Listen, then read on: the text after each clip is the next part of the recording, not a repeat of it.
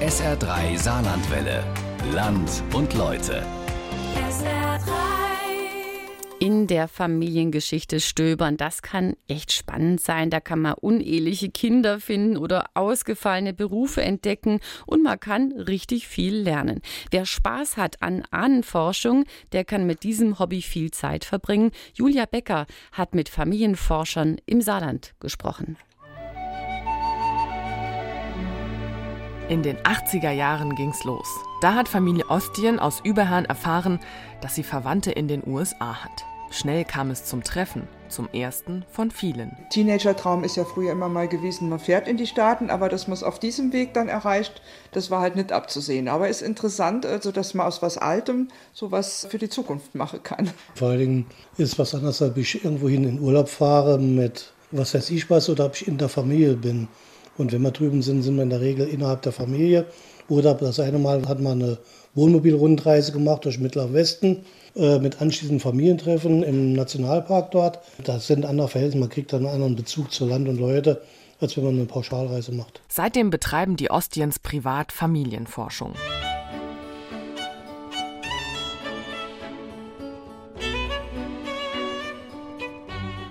Geschichten von früher sind spannend, vor allem wenn sie nicht erfunden, sondern wirklich passiert sind.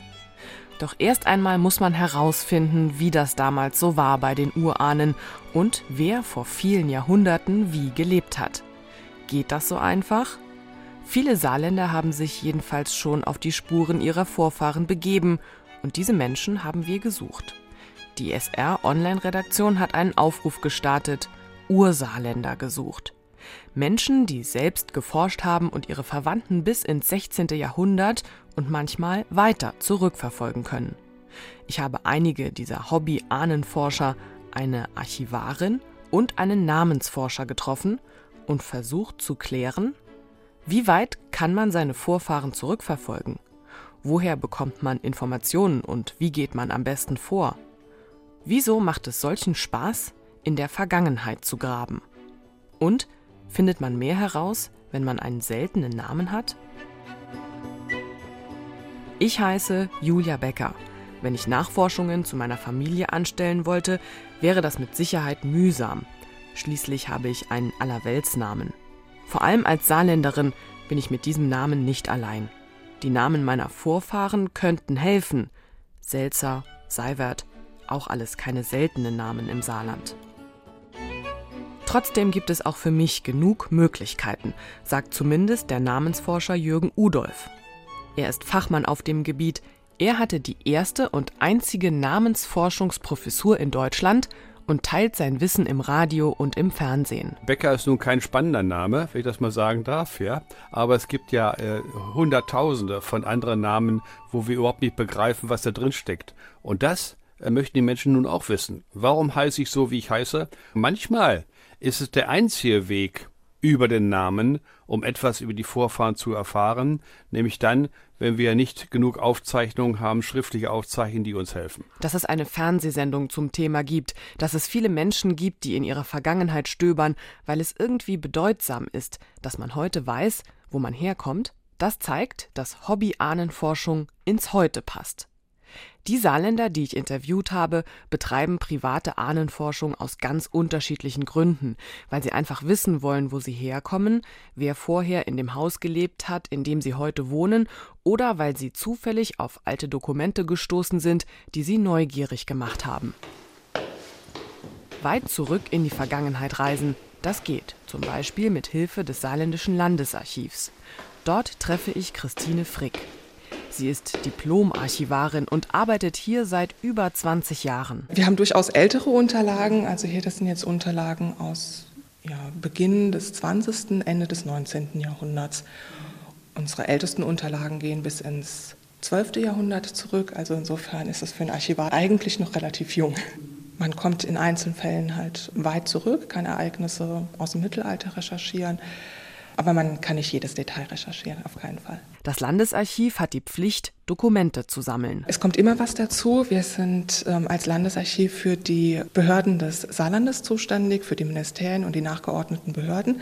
Dort fällt ja immer wieder Schriftgut an, was dann, wenn es dort nicht mehr benötigt wird, dem Landesarchiv angeboten werden muss. Und wir als ähm, Archivare treffen dann die Entscheidung, welche Unterlagen als archivwürdiges Archivgut ins Landesarchiv kommt. Jeder darf zum Pfarramt gehen oder zum Standesamt, um Nachforschungen anzustellen. Natürlich kann es sein, dass in Kriegen zum Beispiel Unterlagen verbrannt sind, aber mit viel Glück findet man einiges. Besonders gute Chancen hat man im Landesarchiv. Christine Frick hat ein paar Unterlagen zusammengestellt. Vor ihr auf einem Rollwagen liegt eine große, sehr, sehr alt aussehende Akte. Ja, das ist die Personalakte eines katholischen Volksschullehrers, der in Waldhölzbach und auch später wohl in Merzig ähm, Lehrer war. Das ist eine Quelle, die für Familienahnenforscher von Interesse sein kann, die über die reinen Personenstandsunterlagen hinausgeht, wo man vielleicht etwas mehr von dem persönlichen Schicksal oder einige Details einer beruflichen Karriere finden kann. Ich habe jetzt einfach mal eine Person per Zufallstreffer sozusagen rausgesucht. Ich wollte halt eine Person haben, zu der es nicht nur Personenstandsunterlagen, also eine Geburtsurkunde, eine Heiratsurkunde gibt, sondern vielleicht auch noch ein bisschen darüber hinausgehendes Material wie eine Personalakte. Und dann bin ich jetzt einfach auf diesen Johann Jakob Meyers gestoßen und habe zu ihm nicht nur die Personalakte, sondern eben auch seine Geburtsurkunde, seine Heiratsurkunde und seine Sterbeurkunde gefunden. Das Landesarchiv des Saarlandes wird rege genutzt. Ja, wir haben durchaus äh, Stammkunden, die regelmäßig über Jahre kommen. Manche kommen einmal die Woche, manche kommen einmal den Monat, die halt ihr Thema haben, und äh, sehr intensiv dann auch dieses Thema bearbeiten. Ein Tag Forschung im Lesesaal kostet 2,50 Euro Nutzungsgebühr. Die Archivarin erklärt, wie man am besten vorgeht. Also es gibt hier verschiedene Recherchemöglichkeiten. Wir haben eine interne Datenbank, in der man recherchieren kann. Wenn man jetzt Unterlagen zu seinen Vorfahren sucht, kommen in erster Linie die Personenstands- und Zivilstandsregister in Frage. Die sind ortsbezogen geführt worden, sodass ich nach dem Geburtsort recherchieren kann. In diesem konkreten Fall war es jetzt Losheim gewesen. Dann kann ich feststellen, ja, wir haben Sterbeunterlagen, Sterberegister von Losheim. Wir haben auch Heiratsregister und Geburtsregister. Dann kann ich in dem jeweiligen Jahr halt schauen, finde ich den Eintrag und kann mich dann zurückhangeln. Wenn ich dann die Eltern finde, das Alter der Eltern, kann ich dann entsprechend ausrechnen, wann sind die ungefähr geboren und kann wiederum in diesen Registern suchen. Was fasziniert Menschen so an ihrer Vergangenheit? Das könnte man sehr gut sehen an der Sendung, die das ZDF jetzt ausgestrahlt hat, fünfmal, an fünf Sonntagen. Da ging es vor allem um Ahnenforschung und um Familiennamen. Ich erinnere mich an die eine äh, Geschichte, es geht einfach unter die Haut. Ein Norweger hatte deutsche Vorfahren und erfuhr, dass sein Vorfahre im, glaube ich, vor 400 Jahren in Köln äh, gefoltert wurde und als Hexer verbrannt wurde. Er wurde eine Woche lang gefoltert und dann verbrannt. Und sein Sohn durfte ihn in dieser Woche noch einmal besuchen. Das waren die Vorfahren von dem Norweger und Sie können sich denken, der ging völlig beeindruckt und sehr mitgenommen aus der Sendung heraus. Was fasziniert Menschen an der Ahnenforschung? Ihre Vorfahren und was die erlebt haben. Wie lange lebt meine Familie schon an diesem Ort? Wie war das mit der Kindererziehung? Und wie viele Kinder hatten die Familien damals? Frau Herber. Guten Tag. Kommen Sie rein. Marie-Louise Herber aus Wustweiler empfängt mich zum Interview. Und erstmal laufen wir einmal quer durch das Haus, in dem sie heute mit ihrem Mann wohnt, in dem aber auch schon gleichzeitig drei Generationen der Familie gelebt haben. Wir setzen uns unter einen Baum, trinken Sprudel aus wunderschönen Gläsern und plaudern über Marie-Louises Vorfahren. Meine Großmutter mütterlicherseits, die hieß mit Mädchennamen Meiser. Die erste Tochter des Ehepaars Nied Engels, also der äh, Johann Jakob Nied, das war der Mann, der aus Frankreich hierher kam. Der hat die äh, Katharina Engels geheiratet, die schon in Wustweiler war. Und die Tochter, die hat den ersten Meiser Großvater von mir praktisch, den Sebastian Meiser, geheiratet. Heimat- und Kulturpflegerin ist sie von Beruf. Sie liebt ihre Heimat und fühlt sich in Wustweiler pudelwohl. Was die blonde, aufgeschlossene Frau besonders begeistert? Ihre Ahnen, die Verwandten mit ihrem Geburtsnamen Meiser, leben seit Beginn des 18. Jahrhunderts hier. Ich hatte zu meinem 50. Geburtstag von einem Nachbarn ein tolles Geschenk bekommen und das waren Ortsfamilienbücher. Die sind von einem Herrn Schöneberger verfasst worden. Der hat also diese Daten gesammelt. Das sind zwei dicke, große Bücher da liest man alle äh, Leute, die entweder in Wustweiler geboren waren, hierhin verheiratet waren oder hier gestorben sind seit 1704. Diese Feststellung findet Marie-Louise Herber interessant. Durch Geschichten ihrer noch lebenden Familienmitglieder und Erzählungen von Oma und Opa in der Kindheit weiß sie viel darüber, wie es damals war. Zum Beispiel, als der Opa zurück nach Hause kam aus Thüringen, wo er in den Salzbergwerken gearbeitet hat. Kurz vor Ende des Krieges hat sich also dort abgesetzt und äh, ist dann über den Rhein geschwommen zum Beispiel und ist dann heimgekommen war total äh, abgemagert. Und äh, die Kuh, die dann im Stall war, die hat ihn erkannt, wohl gerochen von weitem schon, die hat dann gemut ihn gehört hat. Das sind so Geschichten, die meine Mutter dann auch immer noch erzählt hat. Und eines ist ihr dabei besonders wichtig. Ich bin eine moderne Frau, berufstätig, trotz äh, vier Kindern, die ich großgezogen habe und bin auch ehrenamtlich sehr viel tätig. Ich habe mir immer überlegt, wie haben meine Vorfahren, vor allen Dingen die Frauen, wie haben die gelebt? Und die mussten ja morgens Feuer machen, die mussten einen Acker bestellen, die haben die Kinder großgezogen. Also meine Ansicht ist, das ist eigentlich gar nicht so viel Unterschied zu dem Leben, das wir heute führen. Über 300 Jahre ihrer Familienvergangenheit kennt Marie-Louise Herber. Weiter zurückverfolgen will sie ihre Ahnen gar nicht. Mir reicht das, sagt sie. Ihr ist vor allem wichtig zu wissen, wo sie herkommt. Sie ist sehr heimatverbunden, schreibt Mundarttexte und pflegt ihren Dialekt. Die vierfache Mutter schwätzt gern platt, auch mit den Enkeln. Der Kleine saß dann mal mit mir auf der Treppe im Flur und äh, ich habe ihm immer aus Märchenbüchern vorgelesen und dann mein Mann hatte seine Hosenträger dort an Geländer hängen und dann hat er mich gefragt, Oma, was ist das? Und mir ist das natürlich nicht auf Hochdeutsch eingefallen. Dann habe ich gesagt, das sind im Opa Gallier. Wieso schreibt man meinen Nachnamen so? Wie sind meine Vorfahren in meinem Heimatort gelandet? Christiane Weißmüller hat sich bei uns gemeldet. Es geht aber nicht um ihren Nachnamen, sondern den ihres Vaters, also um ihren Mädchennamen. Zusammen mit ihrem Vater Erwin Peter Brosius hat Christiane einiges herausgefunden über ihre Vorfahren. Leute mit Namen Brosius gibt es schon lange. Guck mal, das ist 1600. 1650. Die Familie lebt schon sehr lange in Auersmacher. In einer Dorfchronik haben Christiane und Erwin einige Vorfahren mit dem Namen Brosius gefunden. Klein Blittersdorf hat dann auch so ein Buch herausgebracht. Und dann haben wir festgestellt, dass diese Brosius und die dort, dass das einer klar war. Diese Bücher gibt es fast in jedem Ort, bei Gemeinden, in Standesämtern. Gott sei Dank hat sich irgendjemand immer mal wieder die Mühe gemacht, alles aufzuschreiben. Erwin Brosius vermutet, dass die Auersmacher Brosiusse irgendwann von Klein Blittersdorf kamen. Die Familie hat einiges entdeckt, zum Beispiel ein Haus, das die Vorfahren vor vielen Jahren errichtet haben. Eindeutig ein Brosius-Haus. An dem Haus steht Brosius. Ja, ja, ja. Brosius und Elisabeth Trinkwald und die Jahreszahl wann das Haus gebaut ist. Spannend findet der 81-jährige Erwin Brosius das alles schon, auch wenn er ganz unaufgeregt an seinem Küchentisch sitzt und den Eindruck macht, als könnte er es nicht richtig verstehen, warum da jemand vom Radio ist, der mit ihm sprechen will. Er kramt eine uralte Geburtsurkunde hervor. Und das Lorche ist ja der Standesbeamte, ne? Der hat Brosius ja geschrieben mit S. Mhm. Und der Vorfahrer hat unterschrieben, scharf das soll ein scharfes S sein. Mit dem scharfen L? Ja. Viel weiter als bis ins 17. Jahrhundert kann die Familie ihre Ahnen im Moment nicht zurückverfolgen. Aber es gibt auch so schon genug interessante Geschichten und Fakten zu erzählen. In diesem Buch steht auch drin, dass die Familie Brosius mit vier anderen Familien die einzigste Familie war, wo auch den 30-jährigen Krieg in Kleinbesarsdorf überlebt hat. Der Name Brosius überlebt vermutlich nicht mehr so lange. Männliche Nachfahren hat Erwin nämlich nicht. Typisch Brosius, denn Christiane Weißmüller und Erwin Brosius haben auch herausgefunden, dass in der Familie schon immer mehr Mädchen als Jungen auf die Welt gekommen sind. Wieso lebten meine Ahnen, solange es sich zurückverfolgen lässt, immer am selben Ort? Woher kommt mein Name? Waren meine Vorfahren adlig? Weiter geht's in den Merziger Raum. Dillschneider. Das liest man hier oft.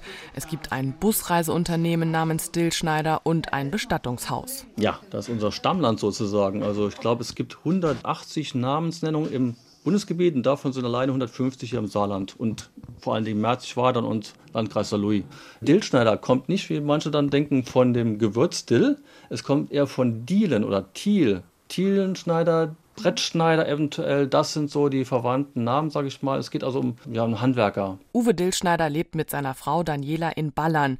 Er selbst kommt aus Merzig und ist dort aufgewachsen. Merching ist der Heimatort meines Vaters also die väterliche Seite, meine Großmutter väterlicherseits ist von dort und auch der Großvater, den ich leider nicht mehr kennengelernt habe, schon verstorben, während mein anderer Bereich kommt aus Mettlach. Und seine Oma ist eine der ältesten Märchinger Dillschneiders gewesen. Geboren 1903, gestorben 2003, also hat ihren 100-Jährigen noch voll gemacht. Auf dem Wohnzimmertisch der Dillschneiders liegt ein Buch über Märchingen und ein Ordner mit Stammbäumen, den Uwe Dillschneider sich selbst angelegt hat. Er interessiert sich sehr für seine Vergangenheit. Der Anstoß für die Ahnenforschung kam von einem Freund und einem Verwandten aus Karlsruhe. Ein Freund hat mich darauf aufmerksam gemacht. Der ist da sehr stark da drin. Der fährt nach Nancy, nach Metz, was für uns als Gegend interessant ist, weil wir waren oft französisch gewesen hier in unserem Bereich, auch Trier, Koblenz. Und der hat meine Familie quasi mit aufgenommen ein bisschen und mir auch Daten geliefert. Und es gab einen Verwandten aus Karlsruhe, der eben auch dieses Wappen, das unsere Familie führt, generiert hat und auch eintragen lassen in die Wappenrolle in Berlin. Das Wappen hängt ebenfalls im Wohnzimmer der Dillschneiders. Ja, das ist ein typisches Schild, geteilt und mit Hausmarken. Das ist also eine Axt und eine, ein Winkelmaß, dazu noch eine Säge. Die Familie lebt dort, wo auch schon vor einigen Jahrhunderten ihre Vorfahren lebten. Ein Vorfahr, der älteste eigentlich, der hatte in dem Ort hier einen Freihof gehabt. Der war also von dem Zehnten befreit, den die Bauern damals leisten mussten, an die Abtei in Mettlach. Und er war da äh, auf dem Freihof zu Rech zugange. Und das ist ein Ortsteil hier von Ballern. Ripplingen, wo wir jetzt gerade sind, ist ein zweiter Ortsteil. Die Dillschneider-Dynastie kann man weit zurückverfolgen. Ja, bis zu dem auf jeden Fall gesichert. Das ist also Anfang 1600 gewesen. Es gibt noch Namensnennungen, die vor 1500 lauten, aber da wird schon schwierig, das zu sichern durch irgendwelche Dokumente. Uwe Dillschneider will noch mehr über seine Ahnen herausfinden später. Vielleicht, wenn ich mal in Richtung Rente gehe, dann hätte ich vielleicht die Zeit dazu. Weil Stadtarchiv oder auch hier die Kirchenbücher, das ist was für die nähere äh, Vergangenheit. Wenn man wirklich weiter weggehen will, dann muss man wirklich in Archive gehen, die ja nach Koblenz oder nach Saarbrücken oder für uns eben auch Metz und Nancy sind Anlaufpunkte. Da muss man schon weiter weggehen als jetzt hier die nächste Umgebung. Braucht man Zeit dafür. Die ist jetzt mit im Beruf, mit, noch mit Familie nicht gegeben. Wo kommen meine Urahnen her?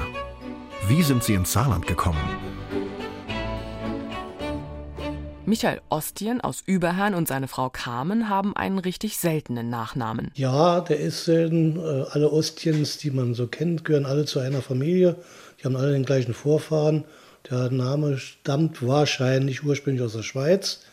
Da gab es mal oder gibt es heute auch noch äh, Familien mit dem Namen Osti im Berner Oberland. Und der letzte Nachweis, den wir haben, der steuert auf die Schweiz hin, und zwar gerade auf dem Bereich Bern. Und das war ein Peter Osti. Und dann gibt es noch rund 200 Ostiens in den USA. Irgendwann kam ein Brief aus den Staaten. 87 war das. Da hatten wir gerade so zwei Jahre mit der Familienforschung begonnen. Da kam dann ein Schreiben vom Amerikaner und hat dann geschrieben, er wäre auf der Suche seiner Vorfahren und er hätte Belege, dass die ausgewandert waren aus Deutschland und er würde jetzt seine Vorfahren in Deutschland suchen und hat dann Kontakt gesucht und da haben uns alle Familienangehörigen, die wussten, dass wir Familienforschung machen, hatten uns dann angerufen, gefragt, habt ihr auch den Brief bekommen? Ja, und so weiter und so fort. Die Karriere als Familienforscher von Michael und Carmen Ostien begann. Mit einem kleinen rosa Zettel vom Opa, der gesagt hat, guck mal, ich habe einen tollen Stammbaum waren aber nur sechs Ehepaare drauf und dann hat er gesagt, nee, das kann nicht sein, das stimmt irgendwas nicht. Da müssen doch noch mehr sein, ja. Das Ehepaar versucht, echte Dokumente und alte Fotos zu finden und aufzubewahren. Ihnen ist es vor allem wichtig, dass alles, was sie herausfinden, Hand und Fuß hat und belegbar ist. Deshalb weiß Michael Ostien auch genau, wie die Ostiens ins Saarland und in die USA gelangt sind. Um 1835 rum sind äh, welche aus der Kante ins Saarland gezogen und andere sind in die Staaten. Und witzigerweise, die ins Saarland kamen, waren zunächst Bergleute und die in die Staaten gingen, nach Pennsylvania, waren dort auch Bergleute. Inzwischen gab es schon einige Ostien-Familientreffen im Saarland und in den USA, in Michigan, Florida, Atlanta und sogar Kanada mit unvergesslichen Begegnungen. Das erste internationale Familientreffen, das wir gehabt hatten, Amerika, Deutschland, da kamen Männer zusammen, die schon die fünfte, sechste Generation waren und die sich äußerlich glichen wie Geschwister und sich auch nicht kannten. Und das war schon phänomenal zu sehen. Da kommen Leute, die sich nicht kennen und wie Zwillinge oder Geschwister aussahen und äh, gleiche Interessen und direkt einen, ja, die Chemie hat gestimmt. Wenn Michael und Carmen einen häufigeren Nachnamen hätten, wäre es vermutlich nie so weit gekommen. Nee, wahrscheinlich wäre man nie auf die Idee gekommen. Es ist auch nicht so, dass wir kontinuierlich dran sind an der Familienforschung. Geht immer mal Faden, wo wir ein bisschen mehr machen und da gibt es manchmal über zwei Jahre, wo wir praktisch nichts tun, weil wir eigentlich die Geschichte, die relativ leicht belegt ist, eigentlich schon alles abgearbeitet haben. Also ich kann mich in gerader Folge bis etwa 1650 zurückverfolgen. Das sind also rund elf Generationen. Wie viel Wahres steckt in den Geschichten, die ich über meine Herkunft erfahre? Kann ich nach vielen Jahren Forschung noch Neues entdecken? Endlich treffe ich auch den letzten Ursaarländer auf meiner Liste.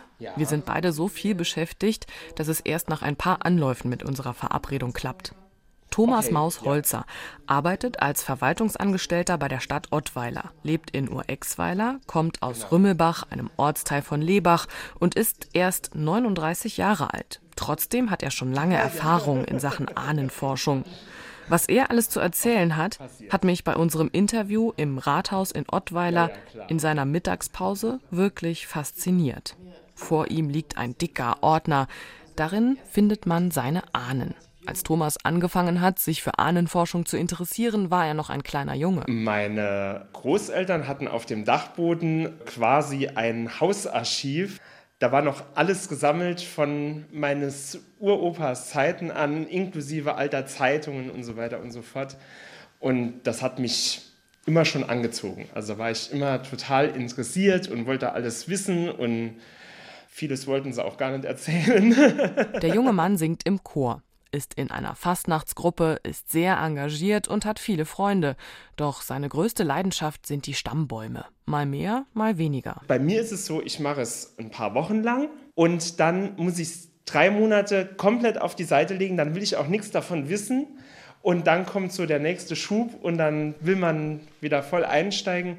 Wenn es dann sieben Johann Müllers gibt und man kann sechs auf sich zurückverfolgen, dann ist irgendwo der Punkt, wo man dann einfach die, die Unterlagen auf der Seite liegen lassen muss, sagen muss, okay, bis hierher und nicht weiter. Wenn ich mal wieder in Ruhe gekommen bin, schaue ich mir es wieder an. Thomas Maus-Holzer hat viele Familienstammbäume gefunden, weil die Nazis sogenannte Aria-Nachweise verlangt haben, in denen die Herkunft bis zu den Großeltern nachgewiesen werden musste.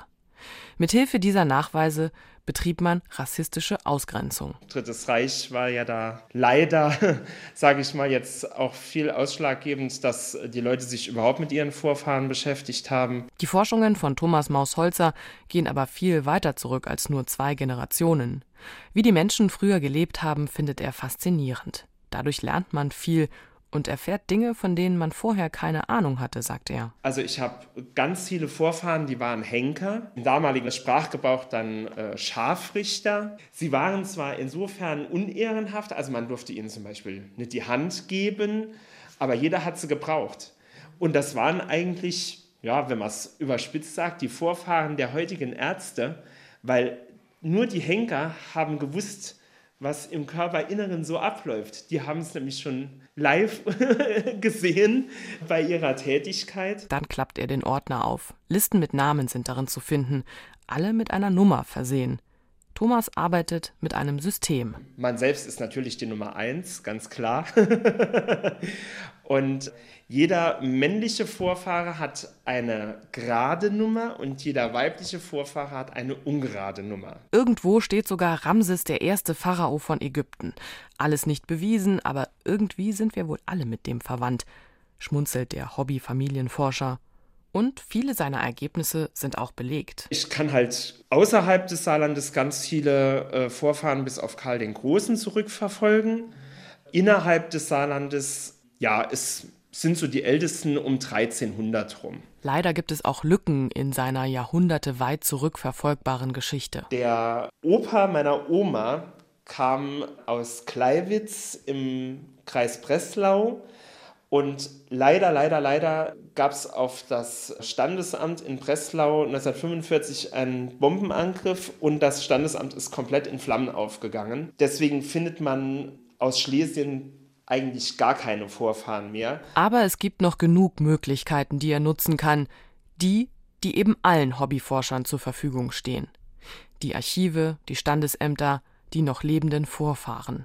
Jeder kann Ahnenforschung oder Genealogie, so der Fachbegriff, betreiben. Man braucht nur Zeit, sagt Experte Jürgen Udolf. Wer heute Genealogie betreibt, der hat natürlich ein unglaubliches Potenzial, was wir noch vor 40 Jahren nicht hatten. Als ich angefangen habe, über Namen zu arbeiten vor 40 Jahren, gab es keinen Computer. Wir haben alle mit Zetteln gearbeitet, äh, wie früher immer. Und inzwischen ist der Computer natürlich eine wunderbare Möglichkeit. Wenn ich meinen Namen Udolf eingebe in den USA, finde ich ihn 40, 50 Mal. War früher eher praktisch kaum möglich. Und das hilft natürlich und sollte man auch nutzen. Also Ahnenforschung ohne Computer zu machen, ohne Internet, ist wohl nicht mehr ganz auf dem Stand der Dinge. Nach all diesen Gesprächen mit den Ursaarländern, die alle aus unterschiedlichen Gründen in ihrer Vergangenheit kramen, kann ich besser verstehen, was den Menschen, die zu Hause bergeweise Akten und Unterlagen stapeln und sammeln, an diesem Hobby gefällt. Was es ihnen gibt, zu wissen, wo sie herkommen, wie ihre Vorfahren im 16. Jahrhundert gelebt haben, welche Berufe die Ahnen ausgeübt haben, wie die Familienverhältnisse damals waren. Ein Stück der Vergangenheit lebt schließlich in jedem von uns, heute noch. Familie Ostien zum Beispiel will die Erfahrungen, die sie bisher dank der Ahnenforschung gemacht hat, nicht missen. Die Familienvorname zu erforschen, das ist schon ganz interessant, weil es gibt dann fünf, sechs Mal den Georg und dann ist das Vater, Opa, Enkel und so weiter. Das gibt es auch heute oft noch. Dann hat der eine Ehemann hat zwei Geschwister geheiratet nacheinander. Die Frauen sind ja früh gestorben. Manchmal ist das schon wie ein Krimi, rauszufinden, wie gehört die Familie dahin. Der Reiz liegt eigentlich in den Stories hinten dran. Ich könnte das jetzt auch wegmachen und kann Ihnen trotzdem 3000 Stories zu den einzelnen Vorfahren erzählen, wo man dann, mein Gott, der eine war Husarenreiter bei Napoleon. Also es gibt wahnsinnig viele einzelne Stories dazu. Ich denke, jeder Mensch möchte wissen, woher er kommt. Weil der Mensch neugierig ist und äh, weil er ein Lebewesen ist und jedes Lebewesen hat Vorfahren. Und äh, wenn es diesem Menschen gelingt, seine Vorfahren äh, zu ermitteln, wenigstens einige, dann ist das für ihn eine Bereicherung seines Lebens. Und das ist ein Hobby, mit dem man viel Zeit verbringen kann. Wer waren meine Vorfahren? Das Land und Leute von Julia Becker gibt es auch zum Nachhören im SR3 Podcast